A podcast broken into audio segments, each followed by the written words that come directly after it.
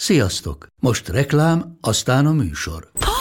Hú, de szép szőnyeg. Új. Igen, tegnap vettem a Diégóban. Ó, és ez a függöny, de szép. Diégó! És hamarosan lesz új laminált padló a hálóban. Rátszakott a bank. Csak regisztráltam Diégó digitális klubkártyát vásárlás előtt. Csináljunk neked is egyet? Csak egy perc és kész. Regisztrálj te is áruházainkban, vagy a diego.hu oldalon, és azonnal megkapod digitális klubkártyádat, melyel akár 30% kedvezménnyel vásárolhatsz padlóburkolati és lakástextil termékeket. Diego.hu Már meg is kaptam e-mailben. Ez reklám volt, jó volt.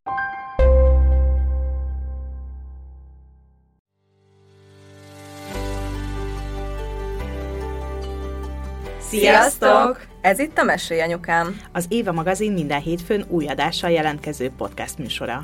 amelyben anyák mesélnek anyáknak. Anyákat érintő témákról. Én Zubor Rozália vagyok. Én Andrész Timi, Én Béner Kovács Fanni. Én pedig Lugosi Dóra. Vágjunk is bele. Lássuk, vagyis halljuk, mi a mai témánk.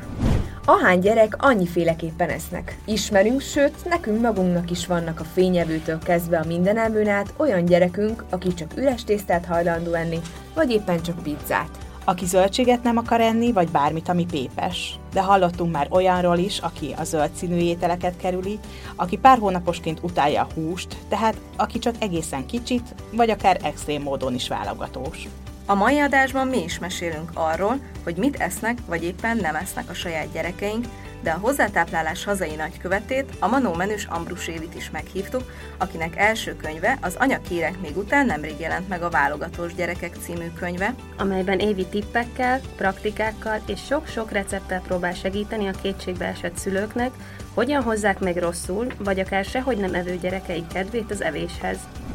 Nem azt mondani a gyereknek, hogy jaj, ne legyél már finnyás, hogy nem eszed meg, nem tudom én, a brokkolit, vagy nem eszed meg mondjuk a, a mangót, mert az csúszos, meg akár mit érdekel téged, hogy csúszos, kap be, aztán kész, meg kb. így szokott lenni ez a történet, hanem elgondolkodni azon, hogy na mi, miért, mind, miért mindig ezek a túl kemény, a túl puha, a túl meleg, a túl hideg, a, az akármi, miért, miért mindig azok okoznak náluk problémát?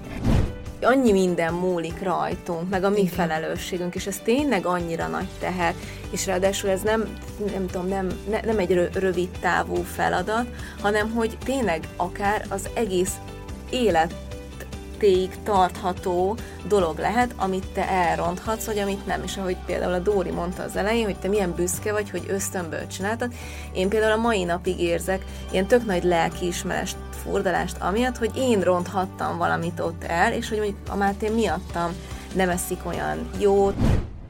Nekünk tök jó evő a gyerekünk. Én erre így több büszke vagyok, mert Mimi mindent megeszik. Viszont amikor mondjuk egy ilyen két éves volt, a nagyszülők annyira nyomták, annyira traktálták, hogy de egyél még, alig ettél, mm. semmit nem ettél, ott van, azt is edd meg, előbb a húst edd meg, ne válogasd ki a zöldséget, nem tudom, így egyfolytában jöttek, jöttek ezek, és ahogy így uh, ismerkedtem meg egyre több anyukával, láttam, hogy másoknak hogy esznek a gyerekei, én rájöttem, hogy basszus, a mi gyerekünk, az tök jó leszik. Uh-huh.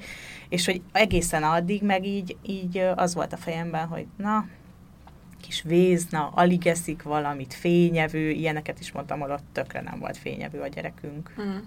Ó, amúgy én most ugye elkezdtük Zsombornál a hozzátáplálást, és próbálom magam leszoktatni róla, és szerintem le, amúgy valószínűleg ez a szüleinktől jön, mert szerintem annak a korosztálynak volt ez az egyél rendesen, mert különben összeszakadsz az iskolatáska alatt, vagy nem tudom, nekem is van amúgy ilyen rossz Egyél gyerek. rendesen, de kicsi maradsz. Igen, Kicsi nem nősz meg, igen. és van nekem is nagyon rossz élményem gyerekkoromból a borsó főzelékkel, amit aztán a Tomi mellett sikerült legyőznöm, hogy én utáltam, mert apukám belém diktálta. Ezt a mai napig felhozom amúgy neki, és én is észreveszem magamon, hogy a zsombornak most ugye adom a, a pépeket, a gyümölcsöket, és mondom, hogy kérsz még, egyél még, egyél még, és akkor utána fejemhez kapok, hát nem, annyit eszik, amennyi neki jól esik. És hála az Istennek észreveszem magamat, de hogy valahogy ezt így hozzuk is magunkkal, nem? Hogy azt persze. várjuk a gyerekeinktől, amit tőlünk is elváltak. És nagyon jó évi szerintem, hogy az előző könyvedben, illetve gondolom majd a legújabb könyvedben, ami amúgy most jelent meg, úgyhogy gratulálunk neked ezúton is. Köszönöm. Gratulálunk. Gondolom egy teljesen más utat és alternatívát mutatsz az anyukáknak, illetve szülőknek, hogy hogyan kedveltessék meg a, a, az ételeket a gyerekekkel. Igen, e- ezt egyébként sokan kérdezik, hogy e, alapvetően ez a második könyv folytatása-e az elsőnek, és bár teljes egészében önálló produktunként is lehet a két könyvet használni, tehát nem feltétlenül kell meglenni az elsőnek ahhoz, hogy a másodikat valaki tudja használni, mégis egy átkötés azért van benne az, hogy, hogy én egy másfajta szemléletmódot szeretnék mutatni az anyukáknak, hogy egy picit lazábban, de azért tudatosan, tehát ez nem azt jelenti a lazaság nálam, hogy, hogy feltétlenül bármit tehetünk, vagy bárhogy tehetünk, hanem hogy egy saját ösztöneinkben bízva a mi, mi anyai szuperképességünkbe, az anyai ösztönbe bízva, igazából menjünk végig ezen az úton, jókedvűen, és, és nem azt gondolva, hogy soha nem lesz semmi gond, vagy hogy, vagy hogy problémáktól mentes lesz ez az út, mert, mert lesz, igen, lesz olyan hetekig, hogy nem eszik. Lesz olyan, hogy beteg lesz. Lesz mm. olyan, hogy ami neked a legnagyobb kedvenced, meg amit a leginkább szeretnél vele megszeretetni, az ő neki egyáltalán nem lesz a kedvence de, de azért alapvetően ezt elfogadva próbáljuk meg a gyermekünket táplálni.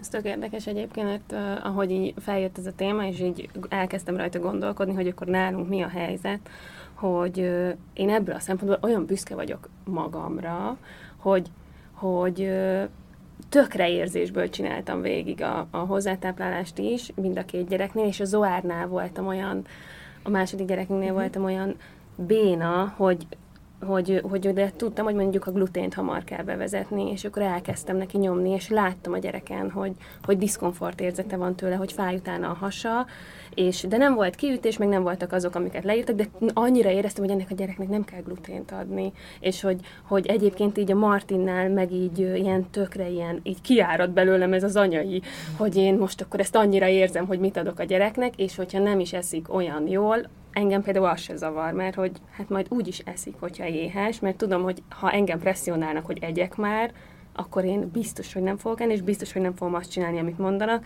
és, és annyira, annyira olyan jónak érzem magam, hogy így nem kezdem el rányomni, hogy de egyél már, hát mi, muszáj enned, mert kicsi maradt, uh-huh. meg ilyenek, úgyhogy... Annak ezek a tipikus, uh, mindenki családjában előforduló visszatérő mondatok, ez az egyérnek kicsi maradsz, csak ami a tányérodon van, amit már kiszedtél, azt meg kell lenni, ami a szádban van, azt már le kell nyelni, és ezt végtelenségig lehet fokozni. És most, hogy ezt felhoztad, azt szeretném kérdezni, hogy az is amúgy egy rossz, hogyha mondjuk így levesből, hogy na még három kanállal, és akkor befejezhetem. Ahány éves vagy, még ja. annyi kanállal. Hogy ez, ez is ugyanebbe a hát kategóriába igen, tartozik? Igen, igen, igen. Sőt, ugye azt, azt írják nagyon-nagyon sok helyen, nagyon sok szakirodalom, hogy a pozitív nyomásgyakorlás is nyomásgyakorlásnak minősül. Tehát amikor uh-huh. minden egyes kanál után azt mondod neki, hogy nagyon jó, nagyon ügyes vagy, és megölelgeted, és megcsokolgatod, és nem tudom, az ugyanolyan nyomásgyakorlásnak minősül, mint amikor azt mondod, hogy, hogy na még akkor egy kanállal, na még azt az utolsót, azt tedd meg, na még ami ott van, a nem tudom én hol, és akkor azzal, azzal még. Egyet apa kedvéért. Egyet apa kedvéért. De, de nagyon fontos, hogy ezért nem is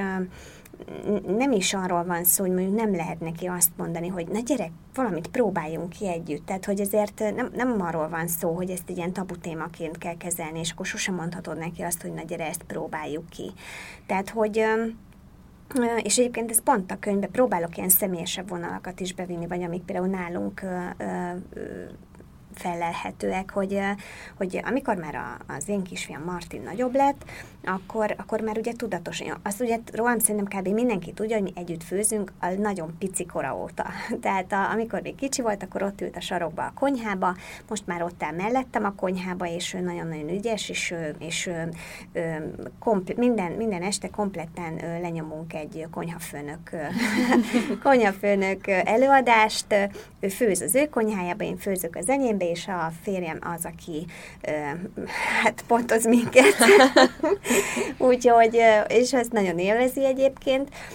Na és ott például nála simán működik az, hogy vannak neki dínos nyomdái, nyilván most dínolázban égünk, és akkor van zöld, meg piros, ilyen nyomópadunk, vagy hogy hívják ezt, benne van a tinta, és akkor, na gyere Martin, akkor valami új dolgot találunk ki, vagy valami új receptet kísérletezünk, azért nálunk viszonylag sűrűn találkozok a gyerek újdonsággal, és, és akkor na gyere, szerinted ez zöld, szerinted ez piros, és egyébként halálos, már pont gondolkodtam rajta, hogy így fel fogom egyszer venni, hogy így jön a kis kanállal, és akkor szagolgatja, kevergeti, mint egy igazi, tényleg egy ilyen séf, tudom, mit, és akkor megkóstolja, és akkor ő nyilván ad egy véleményt, vagy kapok zöld dinoszaurusz, vagy kapok piros dinócsontokat, az a negatív jelzés, akkor mondja, fú, anyu, ez ilyen, és akkor de egyébként annyira nem köti össze mondjuk szavak erejével, vagy, vagy ahogy, ahogy hív egy ételt azzal, hogy egyébként mit gondol róla. Például neki az egyik kedvenc krémlevese a brokkoli krémleves de azt úgy hívja, hogy gusztustalan leves. Tehát, hogy, és akkor tudod, anya, olyan gusztustalan leves volt ma is az oviba, és akkor, de, de nem olyan kenyérkockát raktak bele, mint te, hanem ilyen kemény, kemény ö, ö, gombócokat, meg nem tudom, hogy ezek voltak, ö, tudjátok, amit lehet kapni, ilyen levesbetétnek mondják, hogy nem tudom mi, mi meg ugye kis kockát, pirítgatunk a teflon serpenyőbe, meg nem tudom én micsoda. Szóval ö, ö, attól, mert negatív ö, jelzővel illet egy levest, attól még ezt megeszi. Mm. Tehát, hogy sokszor egyébként a piros dinocson sem okoz feltétlen elutasítást. És egyébként azon dolgozol, hogyha ő mondjuk piros dinócsontot ad neked, hogy az valami zöld dinóvá váljon? Igazából neki borzasztóan széles a repertoárja, tehát én nem gondolom azt, hogy, hogy nekünk dolgoznunk kellene feltétlenül ezen. Nyilván olyankor mindig elgondolkodok, hogyha valami olyan alapanyagból készül az adott étel, amit tudom, hogy ő neki mondjuk a kedvence, vagy, vagy nem is az, hogy kedvence, mert ilyet se tudnék mondani, hogy mi a kedvence, nagyon sok minden van, amit nagyon szeret, akkor így elgondolkodok rajta, vagy van olyan, hogy meg is szoktam kérdezni, de most ez miért lett ilyen, és nagyon sokszor van a gyerekeknél olyan, hogy egyszerűen csak ilyen a kedve. Mm-hmm. Tehát, hogy leg legközelebb újra elkészíted azt az ételt, és akkor az már teljesen okés lesz. Vagy lehet olyan, hogy elkészítem ezt az ételt, mondjuk délután megfőzzük, és mondjuk az vacsorára került tállásra, semmilyen negatív visszajelzése nincs, fogja és megeszi. Tehát ott egy adott pillanatnyi dolog lehet, hogy nem éhes egész egyszerűen, és vagy érdekli is őt, hát ő éppen Lego dinót épített, vagy bármit, tehát hogy kb. annyira nem érdekelte ez a szituáció, de ezért így próbálom tartani vele a kontaktust, próbálom őt a konyhában tartani, mm, mert rengeteg olyan ismerősöm, meg anyuka van nyilván ugye a csoport hatására is, akik nem a nagyobb gyerekük van, és akkor azt mondják, hogy 10, 11, 12, 13 éves, már kamaszok, és akkor hogy lehet becsábítani a konyhába, és kérdezem, hogy mikor volt bent. Soha. Mert mindig kiküldtük onnan. Mindig azt mondtuk, hogy menj innen, ne legyél lábalól, úristen, tedd le, bármi egyéb, és akkor miért is akarjuk, hogy ő 14 évesen megjelenjen egyszer csak ott a konyhába. Tehát, hogy ahhoz neki olyan nagy belső motivációjának kell lennie, hogy ő magától ezt, ezt érezze, hogy, hogy én szerintem sokkal egyszerűbb kiskorban, nem erőltetve, egyáltalán nem erőltetve, csak hogyha látom rajta azt, hogy ő érdeklődik, vagy anya mit csinálsz, vagy anya mi lesz a mai ebéd, akkor ő abszolút jön, nem, és csinálom. Egyébként mit gondolatok, hogy szerintetek minden gyerek jó evőnek születik, vagy vagyis, hogy, tehát, hogy jó evőnek születnek, és aztán valahol ezt gyakorlatilag mi rontjuk el? Hát... Vagy, vagy van olyan, hogy egyszerűen nem, nem, nem születik jó evőnek egy gyerek. Az mondjuk számomra nagyon érdekes, hogy nálunk a lányok amúgy jó evők, tehát tényleg ők is, és, és egészen, egészen extra dolgokat is megesznek. Most, ahogy meséltél, pont így végigfuttattam magamba, hogy ez vajon így minek köszönhető, hiszen ugye nagyon sokszor lehet most azt olvasni, hogyha korán kezded el a hozzátáplálást, túl korán talán, akkor ez kihathat ugye az étkezésére, és hogy nem lesz olyan jó evő, de hát mi a lányoknál, ugye mivel tápszeresek voltak, ezért az akkori védőnünk azt javasolta, hogy már négy hónaposan kezdjünk el hozzátáplálni, ami most a zsombor mellett nekem iszonyat korainak tűnik, és én nem is értem, hogy akkor ezt hogy mertem, de Nekünk az első pillanattól fogva annyira természetesnek tűnt, hogy ők már négy hónaposan, és, és nem úgy ettek, hogy hogy akkor az alma levét, hanem megkóstoltattuk velük az almát, és rögtön, azonnal, gondolom a tápszer után egy kicsit ez a más íz, más állag, ez teljesen felüdülés volt nekik. Úgyhogy én is, ahogy a Dóri mesélte, hogy, hogy úgy érzem, hogy, hogy egy-két kivételt leszámítva, hogy tök jó, hogy ilyen jó lesznek, és annyira örülök neki, de nálunk például van olyan, ami szinte minden gyereknél előfordul, például a gomba. Tehát, hogy, hogy nagyon sok gyerek nem szereti a gombát, és ez olyan érdekes, hogy ez mintha ilyen egyetemes dolog lenne a gyerekeknél, hogy vannak ilyen zöldségek, meg gyümölcsök is talán, amit így, mintha összebeszélnének a gyerekek, hogy ezt nem szeretjük. És ez, Rozi, annyira érdekes, hogy, hogy én nagyon sokszor főzök gombával, meg amikor már lehetett, akkor adtam is nekik, és, és azt még, az egyik őjükön mégsem megy át, tehát képes kiválogatni a legapróbb darabot egy rizottóból is, viszont, viszont ők például odáig vannak a spenótért, ami meg hm. azt gondolnám, hogy az is ugye zöld étel. Megosztó, igen. Igen, megosztó, de az egyik kedvenc ételük az a spenótos tészta. Úgyhogy ez nagyon érdekes, amit most kérdeztél, mert hogy, hogy ez nálunk is ilyen, ilyen nagyon-nagyon változó is, mint hogyha lennének időszakok, amikor, amikor jobban megesznek ételeket, akár ilyen különlegességeket is, és, és vannak időszakok, amikor meg élből elutasítanak dolgokat. Szóval Mondjuk ez szerintem felnőtteknek nálunk persze, is ugyanígy abszolút. van, hogy valamikor annyira nagyon kívánom a, nem tudom én, nem tudok mit mondani most, de gyümölcsöt, vagy bármi. Igen, igen, mondjuk csak gyümölcsöt szeretnék enni, például egy nyári napon, amikor nagyon meleg van, akkor csak a gyümölcs csúszik, és akkor valamikor meg észreveszem, hogy fú, három napja nem is ettem gyümölcsöt. Igen, és lehet, hogy ezt felejtjük el felnőttként a gyerekek kapcsán, hogy amúgy náluk ez ugyanígy megvan, csak hogy ugye annyira szeretnénk sokszor, hogy igen, tele legyen a hasa, és úgy menjen mondjuk aludni is, vagy, vagy hogyha elmegy óviba, akkor reggel, ha otthon reggelizik, akkor úgy menjen el reggelivel a pocakjába, és Szerintem csak korszakok vannak, amikor, amikor egy gyerek nem eszik jól, de aztán meg ugye arról még nem beszéltünk, hogy milyen az, amikor egy gyerek csak a rántott húst teszi meg, vagy csak a tésztát, és az, az lehet az igazi kihívás szerintem, nem is ezek a, az átmeneti időszakok, amik, amikor tényleg mondjuk csak három étel van, amit megeszik, és nekünk van ilyen ismerős gyerkőc a körünkben, ahol, ahol a szülő azért vért izzad, hogy, hogy változatosan tudjon enni a gyerkőc. Hát mi nálunk például abszolút ez van. És egyébként pont ezért is kérdezem ezt, mert én például akiket ismerek, olyan szülőket, akiknek rossz szevő gyerekük van, egyébként tök érdekes, hogy a többségnél az első gyerek eszik rosszabbul. Nagyon, olyan, nagyon kevés olyan példát tudok, ahol a második, és hogy ezért vagyok kíváncsi, hogy mit gondoltok arról, hogy, hogy ez tényleg rajtunk múlik, hogy mondjuk én is annyira szerettem volna, hogy jól csináljam a hozzátáplálást, hogy jó evő legyen, hogy minden ilyen, hogy, hogy, hogy valahol ezt érezhette, és kvázi ez egy ilyen lázadás a gyerek részéről, vagy, vagy nem is tudom, mert hogy nálunk is az hogy az első gyerek semmit, és a második meg mindent is. Uh-huh. Mert akkor egyszerűen azt mondtam, hogy jó, én az első gyerekkel a párológéptől kezdve mindent megvettem, hogy, hogy úgy csináljam végig, nagy könyv szerint, és egyszerűen nem. A másodikkal meg szabadjára engedtem. Nem lehet, hogy a, azért a második az sokkal nagyobb előnyben van. Szóval az, hogy látja, hogy a nagy tesó is eszik, hm. anya is, apa is. És ahol a nagy tesó nem eszik. Igen, ezt akartam mondani, hogy az nem nagyon látta, hogy eszik. Vagyis hát ilyen nyilván látja, mert az eszik a Máté, de hogy így...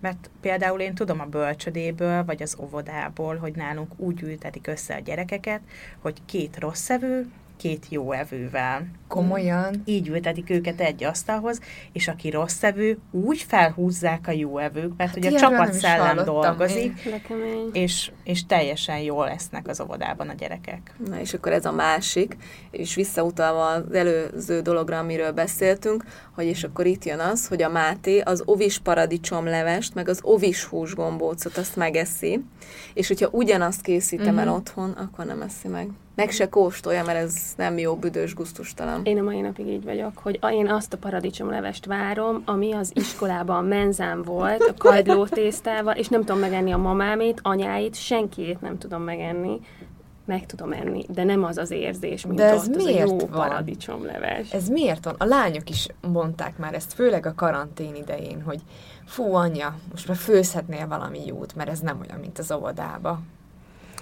Na, ö, ez jó sok minden Taníts. volt.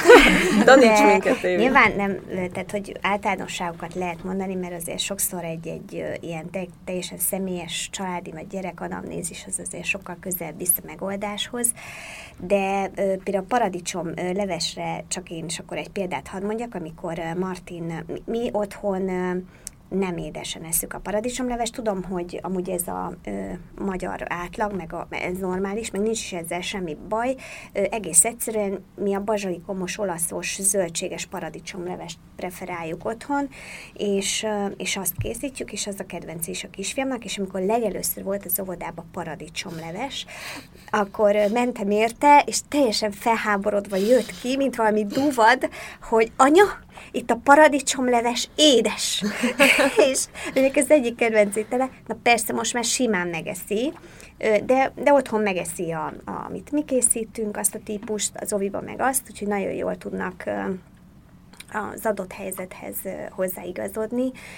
Ö, egész egyszerűen az oviban nincsen nyomás, nincs az a, az a fajta, és ott ne arra gondoljatok, hogy mert egyébként te állsz a gyerek fölött és, és nézed, hanem ő azért attól függetlenül, ha te nem is mondasz semmi olyat, vagy fizikálisan nem csinálsz olyat, érez, érezhet egyfajta ö, pici nyomást. Mondok erre egy példát, ez egyébként szintén benne van a könyvben is, pont azért, hogy egy picit jobban érzékeltessem azt, hogy hogy, hogy ilyenkor mire is kell gondolni. Persze ezt ilyen pszichológiai szempontból, meg ne- gyereknevelés szempontjából, gyermeklélektan szempontjából nagyon szépen és bonyolultan el lehet mondani, de szerintem a mindennapi példák azok, amik egy picit közelebb hoznak minket ehhez. Ugye ez a mit érezhet a gyerek és a nyomás. Ö, mondjuk voltatok olyan szituációban, amikor először mentetek a párotok édesanyjához ebédre, vacsorára, bárhova, tehát hogy és leültél az asztalhoz, és senki nem mondott semmit, tehát a anyósod sem mondta azt, hogy hát most akkor Rozika meg kell lenni mindent, vagy Fanika a kinyaldám a tányért, mert nem tudom én itt mi lesz. Ő egész egyszerűen csak nézett, és érezted, hogy, hogy megy a kontroll, fu- fut a szoftver mamába. És a gyereked igazából ilyenkor ugyanezt érzi, fut benned a szoftver. Nem tudok mást mondani. Vagy me- meg, meghagytál mondjuk, ne adj Isten valamit, és akkor azt mondod, nem ízlik? Nem, nem, nem jó, nem finom, nem, ó, ez most akkor nem sikerül, biztos- tehát, hogy egy olyan nyomás alatt vagy, tehát, hogy annak tudatában kell lenned, és akkor most mondom minden hallgatónak, ha még ezen nincs túl, hogy amit azt kiszedsz, azt megeszed. Tehát, hogy az teljesen biztos, hogy, hogy, hogy az első ilyen alkalomnál a gyereket picit ugyanezt érzi. Nyilván nem pont ugyanezt, de egy kicsit nagyon hasonlót. Itt talán könnyebb elképzelni. Na az óviban nincs ilyen, mert ez a szerencsétlen két óvónéni, aki ott van a 30 gyerekre, az annak örül, hogy a gyerek tányérján valami ehető dolog van, és lehetőleg nem a másiknak a zoknia, vagy hasonló, tehát hogy a gyerek tányérján az van, amit ő a konyháról megkapott. És akkor ül, ül, ül ott hat gyerek, és akkor van ez a szituáció, igen, mint nálatok, és egyébként nálunk is volt ilyen az oviba, hogy odaültetik a gyerekeket, a jó és rossz éveket, és azt látja, hogy ő eszi, és jó ízűen eszi, és az óvonéni nem helikopterezik fölötte, és nincsen semmi, és azt mondja, hogy hát egyszer élünk, megpróbálom, és, és általában hozza magával, picit éhesek is már azért, tehát hogy azért az oviba ö, sokat mozognak, ö, mondjuk nem ette meg a tíz órait, utoljára ebéd, vagy reggelit evett, akkor azért ebédre már éhes is lesz. Ugye tudjuk nagyon jó, hogyha olyankor eszünk valamit, amikor már egy picit éhesek vagyunk, hogy erre szoktuk azt mondani, hogy a szárított hm, is jó. Na a gyerek kb. egy picit ugyanígy van, úgyhogy az ovis ételek lesznek az egyik legkedvencebb ételek aztán egy idő után, mert pont jókor vannak jó időbe, és nem nyoma, nincs nyomás rajtunk, amikor ezt megesszük. És arra a kérdésedre, Rozi, hogy, hogy a gyerekek így születnek-e, hogy egyébként mindenki nagyon jó evő, csak mi rontunk el valamit, tehát ez természetesen nem így van. Tehát, hogy annyira különbözőek vagyunk, és erre a leges legjobb példa az, amivel egyébként leges legtöbbször visszavágnak, hogy de hát ugyanabban a családban, mert ugye a példamutatást azt én hiába hangsúlyozom, mindig azzal jönnek, hogy ez egy hülyeség, mert hogy az első gyerekem az nagyon jól leszik, a másik gyerekem meg semmit nem eszik, hát ugyanabban a családban nőttek fel. Hát igen, de hogy nem vagyunk egyformák. és hogy mindig ezt kell szem előtt tartani, amikor a kicsi gyerekeinket is egymáshoz viszonyítjuk, hogy nem vagyunk egyformák. Azért, mert Gazsika már három hónaposan ült, és egyébként nem tudom, egy logaritmust old meg, attól még, attól még neked tök normális, hogy csak mondjuk fekszik a babád, és, és néz rád, és mosolyog, és valamilyen kontaktus próbál veled teremteni.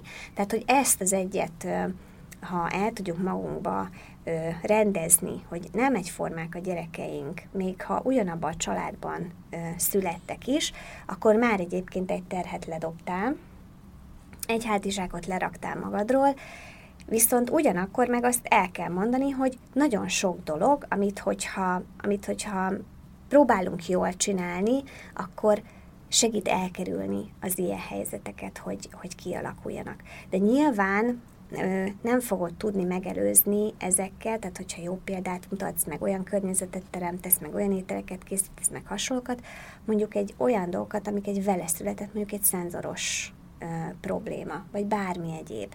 Tehát ez megint egy olyan dolog, hogy, hogy ennek érdemes utána járni, és azt szerint nézni. Tehát, hogy nem azt mondani a gyereknek, hogy jaj, ne legyél már finyás, hogy nem eszed meg, nem tudom én, a brokkolit, vagy nem eszed meg mondjuk a, a mangót, mert az csúszós, meg akár mit érdekel téged, hogy csúszós, kap be, aztán kész, meg kb. így szokott lenni ez a történet, hanem elgondolkodni azon, hogy na mi, miért, mind, miért mindig ezek a túl kemény, a túl puha, a túl meleg, a túl hideg, a, az akármi hogy miért, miért mindig azok okoznak náluk problémát.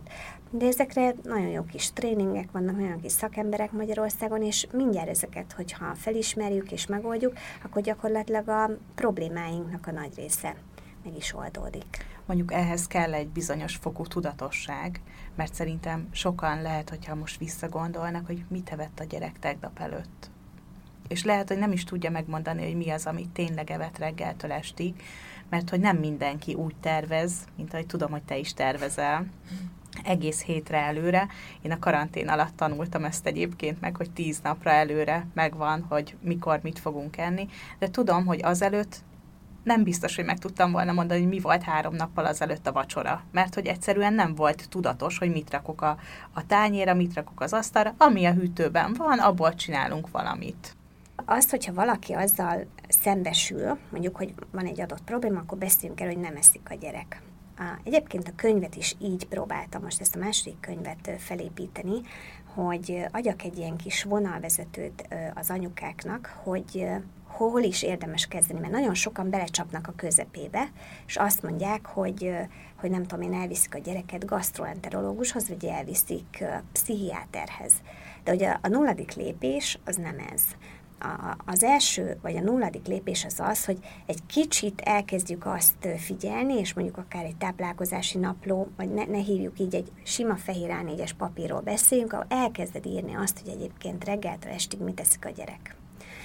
És már nagyon sok esetben ez felnyitja a szülő szemét, hogy egyébként nincs is semmi baj a gyereknek az étkezésével. A probléma az akkor szokott lenni, és ez egyébként nagyon sokszor előfordul, hogy hajlamosak vagyunk csak a főétkezéseket feljegyezni, de azt már nem, hogy egyébként megivott majdnem egy liter százszázalékos gyümölcslevet, jobb esetben, rosszabb esetben nem tudom mennyire lehet márkanevet mondani, valamilyen gyerekek által nagyon kedvelt színes, szagos italt, meg egyébként hát egy kis tejszeletet, egy kis túrórudit, meg egy-két joghurtot, meg hasonlók, és azok már nincsenek rajta.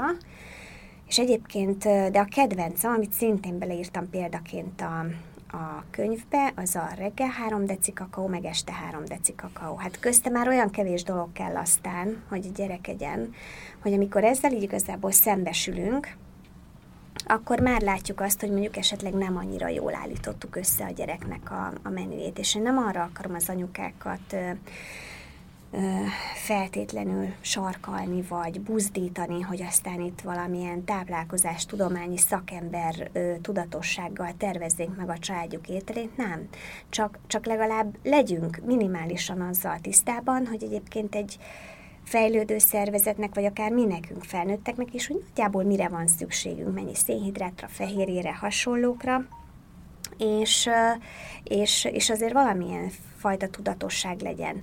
És, és ez azért fontos, mert hogy annyira nincsen meg ez az alapinformáció sem, hogy például mi mi a szénhidrát, vagy mi a fehérje, vagy, vagy, vagy bármi egyéb, hogy, hogy simán van az, hogy, hogy amikor beszélek így anyukákkal, és akkor elmondja, hogy igen, akkor reggel megiszta a gyerek a kakaót, a három deci kakaót, és akkor 10 óraira mit kap? 10 óraira joghurtot kap, és akkor ebédre, hát ebédre, ebédre túros tészta a kedvence, úgyhogy túros tésztát kapott, uzsonnára, hát uzsira megint joghurtot adtunk neki egy kis túrórudival, és már egyébként a nap felénél túl mentünk, gyakorlatilag a gyerek az tejtermékeknek már a nagy részét megette, de még mondjuk szénhidráthoz, olyan jellegű szénhidráthoz, vagy gabonához nem jutott, vagy, vagy nem, volt, nem volt zöldség, vagy gyümölcs. Tehát, hogy ott, ott vagyunk már a 10 órainál, de a gyerek még nem evett se zöldséget, se gyümölcsöt. Tehát, hogy egy fokkal ennél legyünk tudatosabbak. Tehát nem kell az az igazán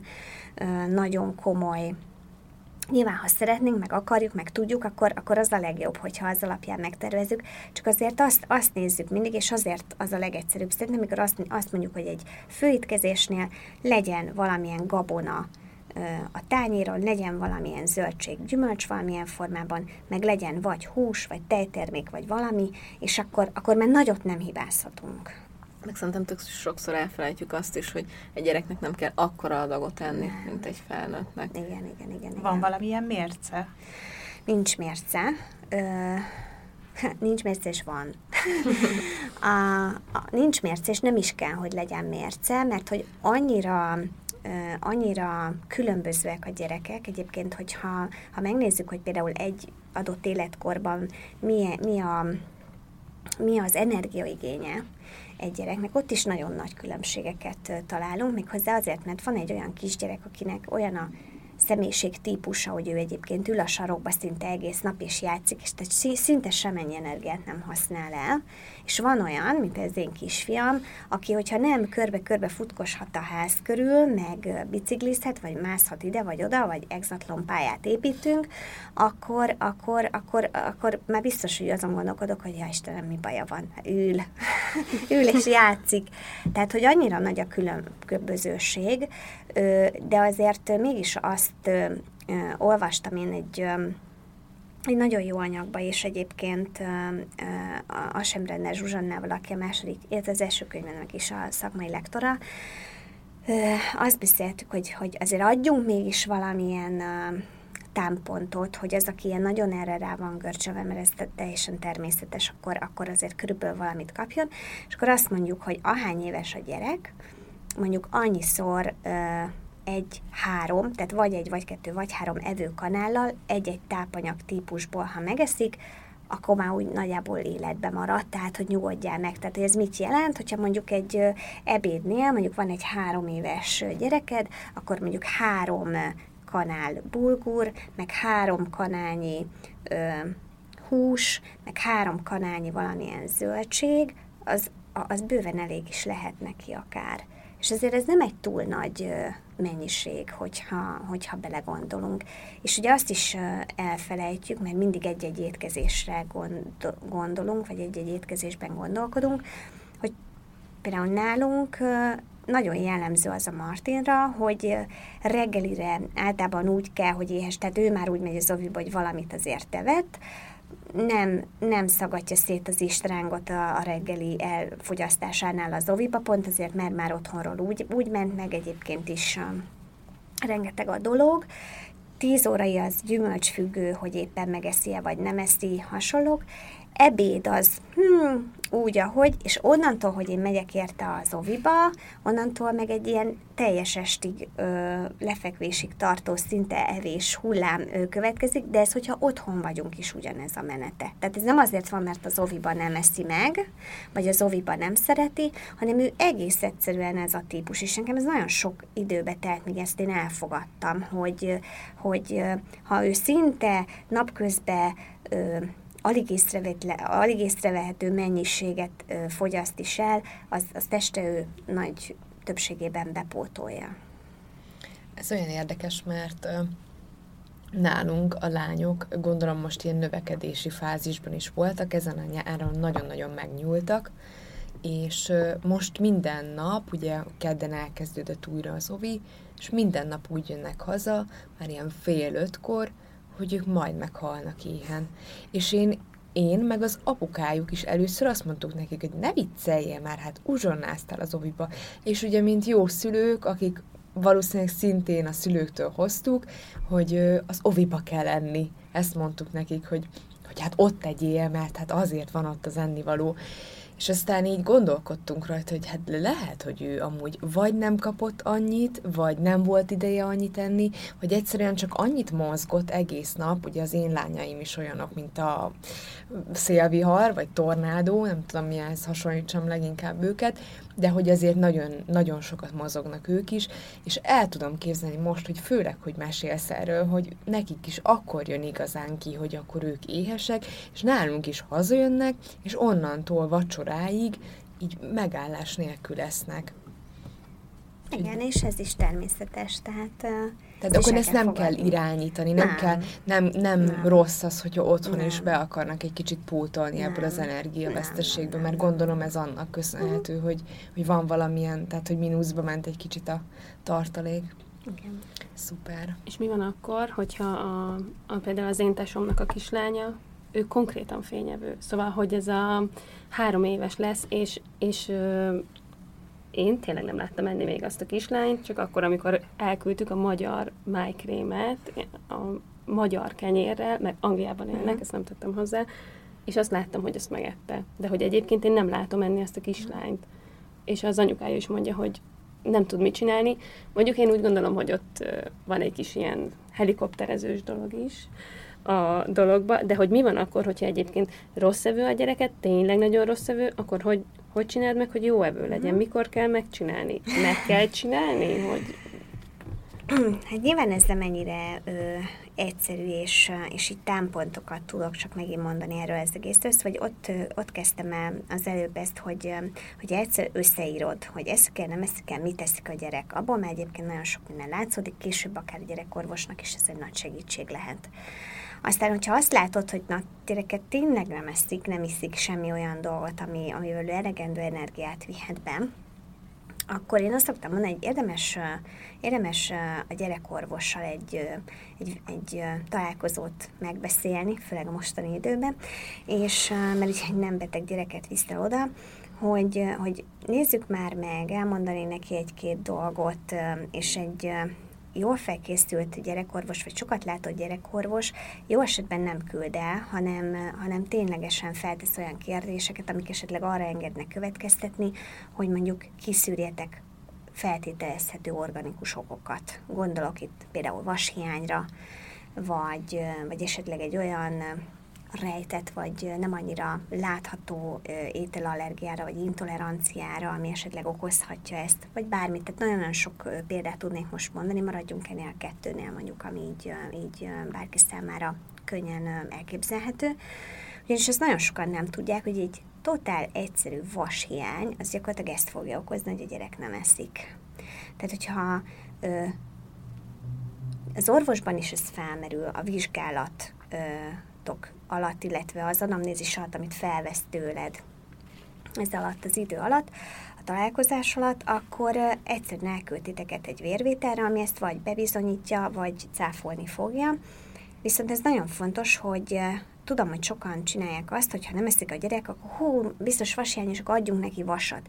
De közben meg nem jó vasat adni úgy, hogyha egyébként nem vashiányos. Tehát, hogy ezt, ezt nem győzzük szerintem hangsúlyozni, hogy, hogy mindig ilyen dolgokat akkor adjál a gyereknek, hogyha az orvosi, orvosilag alá van támasztva, és az ténylegesen indokolt. Tehát, hogy ne diagnosztizáljuk mi a gyerekünket, mert annak jó vége soha nem lesz. Nyilván olyan is nagyon-nagyon sokszor előfordul, hogy te valamit sokkal jobban látsz, vagy előre gondolsz, vagy le akarnak róla beszélni, de te érzed, hogy az mégis az lehet a háttérben, és nagyon sokszor van úgy, hogy azért derül ki egy-egy dolog, mert az anyuka igenis kellőképpen ö, tudatos, és, és érzi azt az anyai ösztöneibe, vagy azokban a dolgokban, amiket lát, hogy ő tovább menjen. Tehát én nem azt mondom, hogy ha ilyen van, akkor, akkor hagyjátok magatokat megnyugtatni, de ezért az esetek többségében én azt tapasztalom, hogy sokszor az orvos azért ezt elég jól fel tudja mérni, hogy, hogy van-e valami a háttérben, vagy nincsen. És ugye, hogyha vannak organikus okok, akkor először azokat kell megoldanunk ahhoz, hogy, hogy ugye odáig eljussunk, hogy egyen a gyerek. Mert hogyha azokat nem, nem oldjuk meg, akkor hiába főzölt bármilyen csoda receptet. Egyébként ez a kedvenc, hogy mindig azt írják, hogy csak három olyan receptet mondjak, amit megeszik a gyerek, és akkor bolt lenne három ilyen recept, akkor, akkor én biztos, hogy nagyon-nagyon-nagyon szerencsés ember lennék, de, de nincs, nincs ilyen, mert hogy mindenkinél más az oka annak, hogy miért nem eszik. És akkor itt organikus okokról beszélünk, valamilyen pszichés okokról beszélünk, egyszerűen életkori sajátosságról beszélünk, mert emellett nem szabad elmenni, ugyanis lesz olyan időszak, és van olyan időszak, és van, amikor ez teljesen normális, és ezt hagyjuk, és el kell fogadni. És ugye vannak olyan, olyan egyéb okok, amik, amik például megint újra a szenzorosság, ez egyébként most számomra azért így egy szívügy, mert nagyon sokan nem veszik ezt annyira komolyan, és a szülők is azt mondják, hogy ez csak egy hiszti a gyerek részéről, pedig nem az. Tehát, hogy, hogy legyen az egy bármilyen jellegű probléma, vagy akár lehet, legyen az egy otthoni környezet, ahogy mi eszünk otthon, tehát hogy ahogy mi viselkedünk otthon, hogy mi, mi az ételhez viszonyulunk, vagy az étkezéshez ezer ilyen dolog van, és én ezért mondom mindig azt, és most a könyvbe is ezt egyébként leírtam, hogy nem az a lényeg, hogyha a szomszéd Gizinek nem evett a gyereke, és ő elkezdte neki adni a nem tudom én milyen táplálék kiegészítőt, és azóta még a vasszöget is megeszi a béluka, az, az közel nem biztos, hogy nálatok uh, ugyanaz fogja a megoldást hozni, mert hogy a kiinduló pont, a kiinduló ok, az nem biztos, hogy ugyanaz. És mennyire fontos amúgy ebből a szempontból, hogy hogyan kezdi el valaki? Ugye Rozi mesélt róla, hogy attól tart, hogy, hogy a Máténál ugye, hogy nagyon rágörcsöltél, vagy rá stresszeltél. És ez mennyire fontos amúgy, mennyire van ennek alapja, illetve én most nagyon sok olyan levelet kapok, hogy ugye meséltem arról, hogy még nem volt hat hónapos a zsombor, és elkezdtük neki adni a különféle ízeket, almát, meg hasonlók és gyümölcsöket, és hát ő, ő nagyon rákattant szintén, a, annak ellenére, hogy anya teljes baba, és ugye ezt meg is tartottuk, de annak ellenére iszonyat jó ízűen tud enni és nagyon sokan kérdezik tőlem, hogy nem félek-e attól, hogy majd emiatt később válogatósabb lesz, rossz szevő lesz, hogy mit tudnál tanácsolni azoknak az anyukáknak, akik mondjuk most kezdik el a hozzátáplálást, hogy hogy, hogy álljanak hozzá egyáltalán, hogy, hogy, hogy mi a jó technikája, aki mondjuk tényleg attól tart, hogy a későbbiekben elszúrja, vagy valahol félre megy így a hozzátáplálás, ami ugye ehhez vezet. Bár, bár nem gondolom is, most ugye említettük is, hogy nem feltétlen a kezdeteknél csúszhat el ez a dolog, hanem lehetnek időszakok is. Vagy, vagy a kezdetek amúgy tényleg nagyon-nagyon... A kezdetek nagyon-nagyon fontosak, uh-huh. nyilván ez megint egy annyira átfogó téma, hogy, hogy nem véletlenül lett mondjuk uh-huh. az anyakérek még az 300 nem tudom én hány oldalas, Igen. tehát a kezdetek azok nagyon-nagyon-nagyon fontosak. De amit soha nem szabad szem elől téveszteni, az az, hogy gyerekünk mit mutat nekünk. És ez nagyon jó, hogy ezt így mind a két példánál, amit említettél, elmondtad, hogy de ők hogyan reagáltak arra. És az, az elsősorban nem egy időponti kérdés lesz, hogy a hozzátáplálást azt mikor kezdjük el, hogy, hogy hat hónaposan, vagy négy hónaposan, vagy öt hónaposan, hát azért négy és hat hónap között valamikor, tehát hogy, uh-huh. hogy azért négy hónap előtt ne, meg túl, túl uh, sokkal később sem, mint mondjuk hat hónap, tehát hogy azért megvan ez, a, ez az idő Igen. intervallum, de azért ebbe az időszakba, akkor, amikor a gyerekünk erre tényleg, ténylegesen fel van készülve testileg, fizikálisan, szellemileg, mindenhogyan, és te is azt érzed rajta, hogy igen, erre, és te magad is készen állsz. Én nagyon sokszor a szülő nem áll ezekre igen. készen, és ez igen. az egyik legnagyobb probléma. Úgyhogy, úgyhogy amikor így minden készen áll, hogy megkaptátok a zöld lámpát, akkor gyakorlatilag el lehet kezdeni. És én azt, amit próbálok az arany középúton tartani az anyukákat, tehát hogy a végletek azok, azok mindig rossz megoldások, hogy csak így, csak úgy, csak ezt, csak azt, nem, teljesen mindegy, és ugyanez, akár most mondta, hogy most pürés vagy BLV, ne, azt te döntöd el, hogy mivel kezdesz, de azt nem, hogy az egy jó út lesz-e a gyereket számára, uh-huh. és, ő, és ő marad-e azon az úton. Tehát, tehát, hogy attól, mert még mondjuk szimpatikus az egyik, attól mégis a gyereked, mert pro és kontra is vannak példák, rengeteg. Az anyuka erőlteti a BLV-t, mert abban hisz, arról olvasott olyanokat, ő azt szeretné, és a gyerek szenved vele, nem akarja hát, olvasni ezer ilyen posztot nálunk is egyéb csoportokban is. De ugyanez van fordítva is, hogy az anyuka annyira fél a darabos ételektől, hogy nem meri adni a gyereknek, pedig a gyerek sokkal inkább nyitott lenne erre, és nem veszük ezeket a nem veszük ezeket a, a, a jelzéseket, nem vagyunk válaszkészek a gyermekünkre. Tehát, hogy Persze, most egy picit mondhatnám azt, hogy magam ellen beszélek, mert hát akkor ne hallgassál meg engem sem, hogy én erről mit mondok, de, de pont az, hogy gyarapítsd a tudásodat, legyél az információkkal képben, de pont azért, hogy amikor jön, amikor jön egy olyan válaszút, vagy jön egy olyan kérdés benned, az az anyai ösztönödet megerősítse. Ne bizonytalanítson, vagy ne egy plusz terhet rakjon rád, hanem megerősítsen abban, hogy jó, akkor tényleg ez volt és ennyi és, és például ez a darabos ételkérdés, ez, ez egy teljesen valid, naponta feljövő probléma például nálunk is a csoportban, hogy, hogy a gyerek már nem tudom én 16 hónapos, de még mindig püréket teszik, mert az anyuk annyira fél tőle, hogy a, a gyerek meg fog fulladni, és, és egyébként az, hogy a gyerek mit szeretne, az, az teljes egészében onnan hiányzik.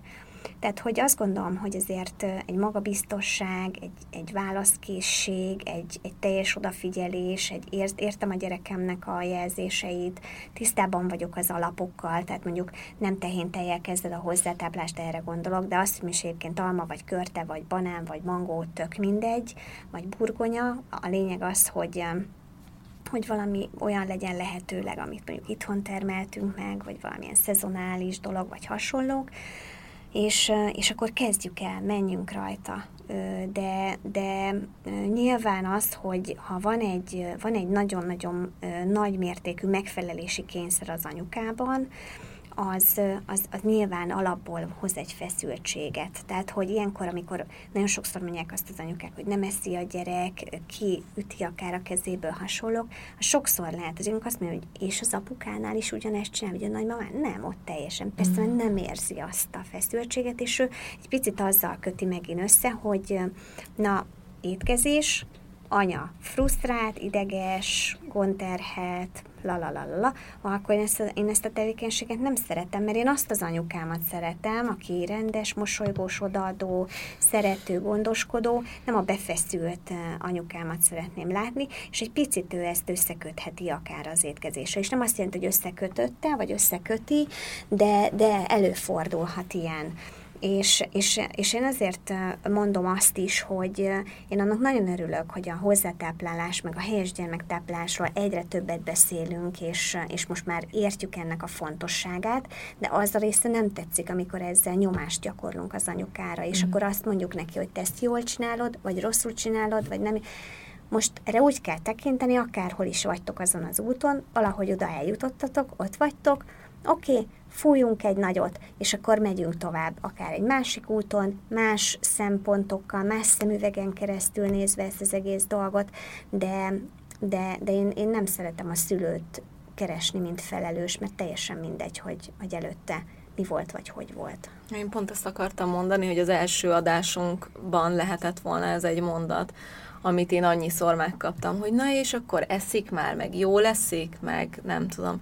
De és tartsa meg az anyatejet. Igen, de nekem hogy, ez, hogy ez nagyon-nagyon frusztráló, és hogy így mindannyian anyukák vagy, vagyunk, meg vagytok, és tudjátok, hogy, hogy annyi minden múlik rajtunk, meg a mi Igen. felelősségünk, és ez tényleg annyira nagy teher, és ráadásul ez nem, nem tudom, nem, ne, nem egy rövid távú feladat, hanem hogy tényleg akár az egész élet téig tartható dolog lehet, amit te elronthatsz, vagy amit nem. És ahogy például a Dóri mondta az elején, hogy te milyen büszke vagy, hogy ösztönből csináltad, én például a mai napig érzek ilyen tök nagy lelkiismerest, furdalást amiatt, hogy én ronthattam valamit ott el, és hogy mondjuk a Máté miattam nem eszik olyan jót, hogy nem, nem tudunk vele, nem tudom, elmenni hamburgerezni, ami az apukájának tök nagy vágy, hogy majd elmegy a fiával hamburgerezni, de hogy, hogy emellett még ugye ott van ez a külső nyomás, hogy elmegyünk egy családi ebédre, és akkor így minden alkalommal arról van szó, hogy jaj, még mindig nem eszik semmit. Ez egy, hát Mátékem, hát mi lesz veled? És akkor így én, én úgy gondolom, hogy én most már azért eljutottam arra a pontra, hogy nem kér levest, akkor nem uh-huh. eszik levest, uh-huh. akkor elmegy játszani, majd fogja mondani, hogy mit kér. És akkor még, még ezzel kapcsolatban azt, hogy mondjam el, hogy, hogy én egyszer be, belefutottam egy olyan Vekerdi interjúba, vagy nem tudom valamibe, ahol, ahol a Vekerdi elmondta, hogy nagyon sok anyuka megy hozzá ezzel a problémával, hogy jaj, tanár úr, nem eszik semmit a gyerek. És akkor így végigmegy. Most én fogok válaszolni a kérdésére, jó? Zöldséget teszik? Hát igen, de csak uborkát, meg csak paradicsomot. Jó. Gyümölcsöt teszik? Hát igen, de csak almát, meg körtét, meg jó. Pékárút, szénhidrátot teszik? Hát igen, de csak az üres tésztát, meg jó. Húst teszik? Hát igen, a pizzán csak a sonkát, meg a vését. Jó, anyuka, mi a probléma? Mindenféle dologból eszik a gyerek. Majd fog ez neki alakulni, nem Persze. kell görcsölni. És hogy én azóta ezt így megtanultam, de hogy szerintem ez tök fontos lenne, hogy hogyha esetleg hallgatnak minket családtagok, vagy a szomszéd, vagy a játszótéren az az anyuka, akinek jó leszik a gyereke, hogy így, hogy ez megint egy, tehát nem tűnik annak, de hogy ez egy tökérzékeny téma, és hogy ezzel nagyon, nagyon, nagyon óvatosan kell. Főleg azért, mert hogyha megkérdezik, hogy miért nem eszik a Máté, jaj, a Máté, akkor azt olyan, mint hogy neked címeznék, igen, nem? Hogy, igen. hogy te miért nem tanítottad? Te miért nem igen. veszed rá a gyerekedet arra, hogy, hogy ő igenis ott üljön az asztalnál, és igen. igen. Igen. Nekem egyébként van egy ilyen elméletem, lehet, hogy vagy mindegy, ez én nagyomban van, és nálunk ez működik, és én erre nagyon-nagyon figyelek, hogy én például soha nem mondok olyat a Martinnak és az Oárnak se, hogy hogy ezt nem szereted, vagy ezt nem eszed meg, vagy miért nem eszed meg, vagy, vagy hogy ó, nem főzök spenótot, mert úgy sem eszi meg a gyerek, mert én mondom, hogy úgy sem eszi meg, és ő utána megcsinálja azt, hogy anya azt mondta, hogy én úgy sem eszem meg, de most az a baj, hogy nem eszem meg, és hogy nagyon figyelünk arra az Áronnal, hogy ne, ne mondjunk nekik ilyen negatív mondatokat, hogy nem eszel, Martin? Hát látom, hogy nem eszik, akkor most minek erősítsem meg még azzal, hogy még ki is mondom, hogy nem eszel. Szóval, hogy, és nem tudom, hogy azért, mert jó evők amúgy a gyerekeim, de hogy mi erre nagyon figyelünk, és hogy nálunk ez bejött, hogy erre szintén van egy tök jó példám, és talán megint segít elképzelni ezt a történetet, ugye, mert azt mondjuk, hogy mert a gyerek nem tudja, hogy neki mennyit kell lenni, vagy hasonló, pedig, pedig higgyük el, hogy ők azért a testüknek a szükségleteivel pontosan tisztában vannak, és én azt szeretném megkérdezni, hogy hány olyan anyuka van közületek, aki mondjuk amikor elmentek pisilni a gyerekkel, akkor utána belenézel a WC tart, vagy a WC akármivel, hogy hívják ezt? WC csésze, igen. Belenézel a WC csészébe, és azt mondod, hogy hát ez kevés, még légy szíves, még akkor még maradj itt, és akkor még csináld. Abszurd hát akkor sem. Hát de bocs, de ugyanennyire abszurd azt mondani, hogy még egyél meg két kanállal, amikor ő nem akarja. Uh-huh. Tehát, hogy tehát, hogy, hogy ez egy ugyanolyan testi szükséglet. Nyilván jelez nekünk valamit, hogyha ő nem eszik és ezért nem is kell ebbe feltétlenül belenyugodni. Tehát, hogy megint én nem azt akarom ezzel mondani, hogy ha nem eszik, akkor nem csinálj semmit, dőj hátra, és lógasd a lábad, mert ezer dolgot lehet tenni. Csak hogy azért reálisan lássuk ezt a dolgot, hogy, hogy egyébként ott sem, meg a nagy dolognál sem mondjuk azt, hogy ez kevés volt, vagy túl, túl nem jó a színe, vagy, vagy, vagy ez volt, vagy hányszor csinálod egy nap, hanem kijött, oké, túl vagyunk rajta, kész, fölálltunk, és, és megyünk tovább. Ez a ez az asztalnál ugyanígy kell lennie, hogyha te tudod azt, hogy, mi, hogy nincs a gyermekednek semmilyen olyan szervi, organikus egyéb problémája, ami, ami ezt egyébként befolyásolhatja. De te oda teszel mindenféle tápanyag típusból az asztalra, amiből ő válogathat egy nap ötször leültök étkezni, vagy legalább háromszor is van két kísértkezés, és, és van lehetősége nemet mondani, van lehetősége még kérni mindent magad, akkor, akkor egy picit kezdjük el ezt a, ezt a nyomást enyhíteni az asztal körül, mert, mert az, az, az nagyon, nagyon-nagyon hamar, és itt a nagyon hamar alatt nem egy-két napot vagy órát gondolok, hanem mert pár hónapon belül itt nagyon-nagyon hamar lehet áttörés ebben a dologban hamarosan 56 ezer tagot számlál az átcsoportod, és nem régiben feltettél több kérdést, ilyen szavazás keretén belül. Arra emlékszem, hogy megkérdezted, hogy Hányan gondolják, hogy válogatós a gyermekük, és hogy akinek válogatós a gyereke, az attól fél, hogy nem kap elég tápanyagot a gyerek szervezete. Mi lett? Mi lett ennek a, a szavazásnak a végeredménye? Azt nem láttam sajnos Mhm. már. Igazából ezt, ezeket én, ezeket a, a szavazások azért szoktak kikerülni, hogy én is, nyilván van egy, van egy képem, a, a, a magyarországi helyzetről a csoport által, de, de azért szeretem mindig így, így azt látni, hogy, hogy egyébként ténylegesen mik azok a problémák, amik őket foglalkoztatják. Tehát, hogy én, én szívemen viselem annak az 56 ezer embernek a sors, sorsát, ugye anyukák, nagyszülők, apukák, mindenki van ott, és, és én próbálom, a, amik elkészülnek nálunk, tartalmak, azokat oda, vagy arra a témára irányítani, ami őket érdekli. Ugye nem véletlen volt az, hogy a hozzátáplás után jött a válogatóság, aztán megvan még az elkövetkezendő Mhm. két-három témakör, de hogy, de hogy igen, ténylegesen ettől félnek-e, hogy, hogy ez bennük a, a fő mozgatórugó. És igazából ez, igen, nagy részükben ez is feljön, viszont nekem az egyébként jó jó, jó érzéssel töltött el, amikor így az volt, hogy válogatós vagy nem, hogy, hogy, hogy ezért nem volt, nem volt annyira egyértelmű. Tehát, hogy volt olyan, aki igenis azt mondta, hogy de megeszi a zöldséget, de megeszi a gyümölcsöt, és kedvence van, és hasonlók. Tehát, hogy azért nem vagyunk olyan rossz helyzetben azért, mint, mint elsőre ez tűnne. Talán kicsit kezdjük reálisabban nézni ezt a dolgot, meg én megmondom őszintén, hogy nagyon reménykedek abba, hogy, hogy akár, hogy a, akár a válogatós gyerekek is majd egy, hogy megint egy másfajta szemléletmódot tud hozni ebbe a, ebbe a témakörbe, hogy egy kicsit másképp nézzük, és ne a hibást keressük, hogy a gyerek a hibás, az anyuka a hibás, nem tudom én ki hibás, max a csillagok hibásak, hogy, hogy ilyen dolog van, de, de, de hogy ezen, ezen inkább, inkább egy picit, picit kezdjünk el dolgozni, és, és egyébként nagyon gyorsan lehet eredményeket elérni. Az biztos, hogy ez a könyv nagy segítség lesz.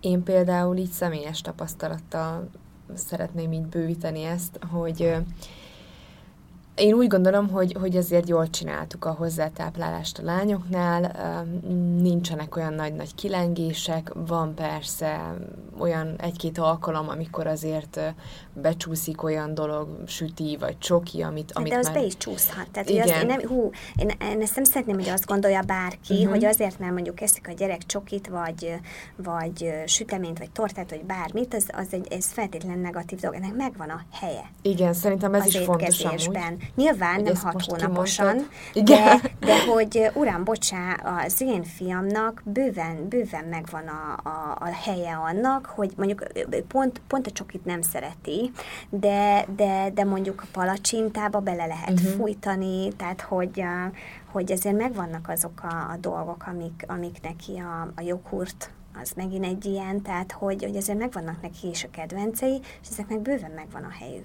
Az amúgy nagyon jó, hogy most ezt így elmondtad, mert szerintem sokan így is érzik, vagy, vagy hogy sokan érzik így inkább úgy mondom, hogy hogyha csokit eszik, vagy egy, egyszer-egyszer megeszik egy szelet tortát, és, Mi és minden nap eszünk fagyit.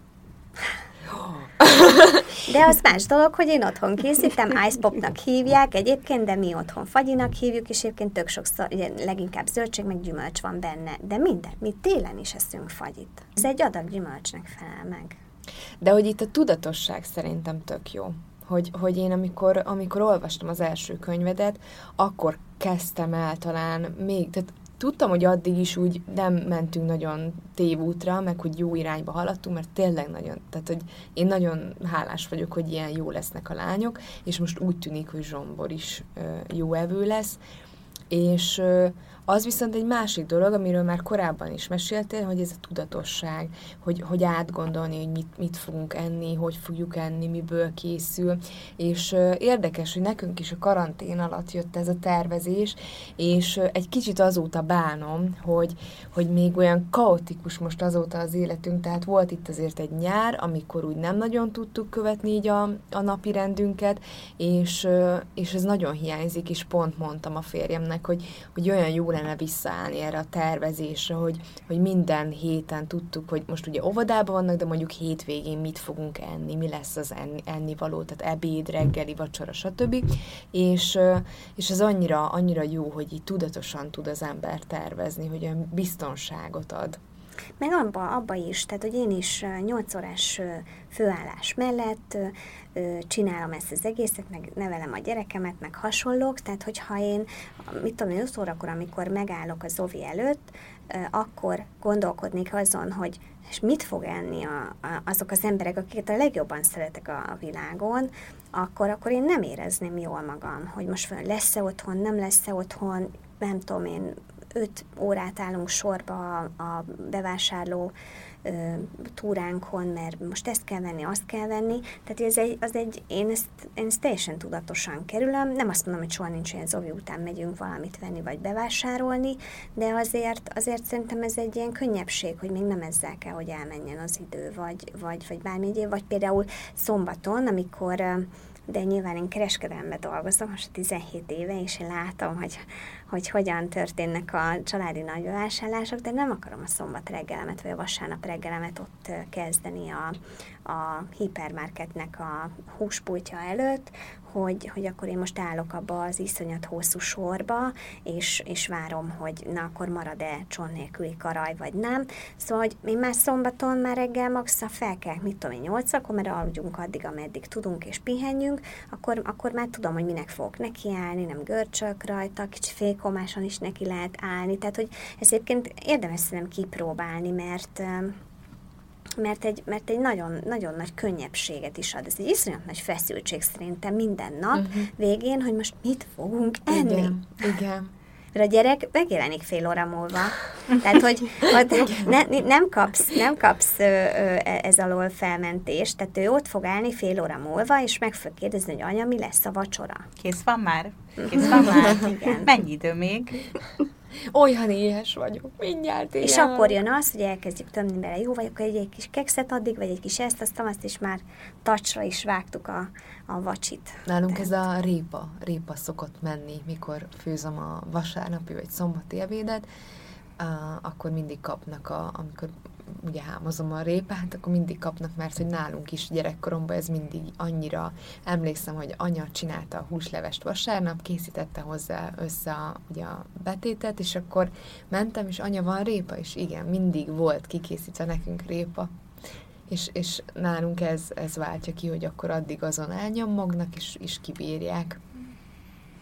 Hát én nekem nagyon gondolatindító volt, és már nagyon várom, hogy a könyvet elkezdjem elolvasni, de szerintem a többiek is. Nagyon szépen köszönjük, hogy eljöttél és meséltél nekünk, és szerintem az olvasóknak is nagy segítség vagy te is, meg a könyveid is, úgyhogy nagyon szépen köszönjük a nevükben is. Én köszönöm a meghívást. Szia, Évin! Sziasztok! Szia! Ha hozzászólnátok a témához, kérdeznétek, vagy csak úgy írnátok nekünk, megteltitek az infokukac émamagazin.hu e-mail címen. De megtalálhatóak vagyunk Instagramon, Mesélj Anyukám néven, valamint érdemes csatlakozni a zárt Facebook csoportunkhoz is, amit Mesélj Anyukám néven találhattok meg. Ott ugyanis velünk, a műsorvezetőkkel, a vendégeinkkel, de akár egymással, a többi hallgatóval is beszélgethettek az adott adás témájáról, kérdezhettek, ajánlhattok témákat, elmondhatjátok a véleményeiteket. Ha tetszett a mai epizód, kérjük értékeljétek, vagy osszátok meg, meséljétek el másoknak is, hogy minden hétfőn új adással folytatódik a Mesélyanyukám. Sziasztok! Én azt látom, hogy beszáll. Én is már néztem a kezedet itt a sötétben. Mondunk még egy sziasztokot? Mm-hmm. Sziasztok! Úristen, ez nagyon jó volt. A műsor a Béton partnere.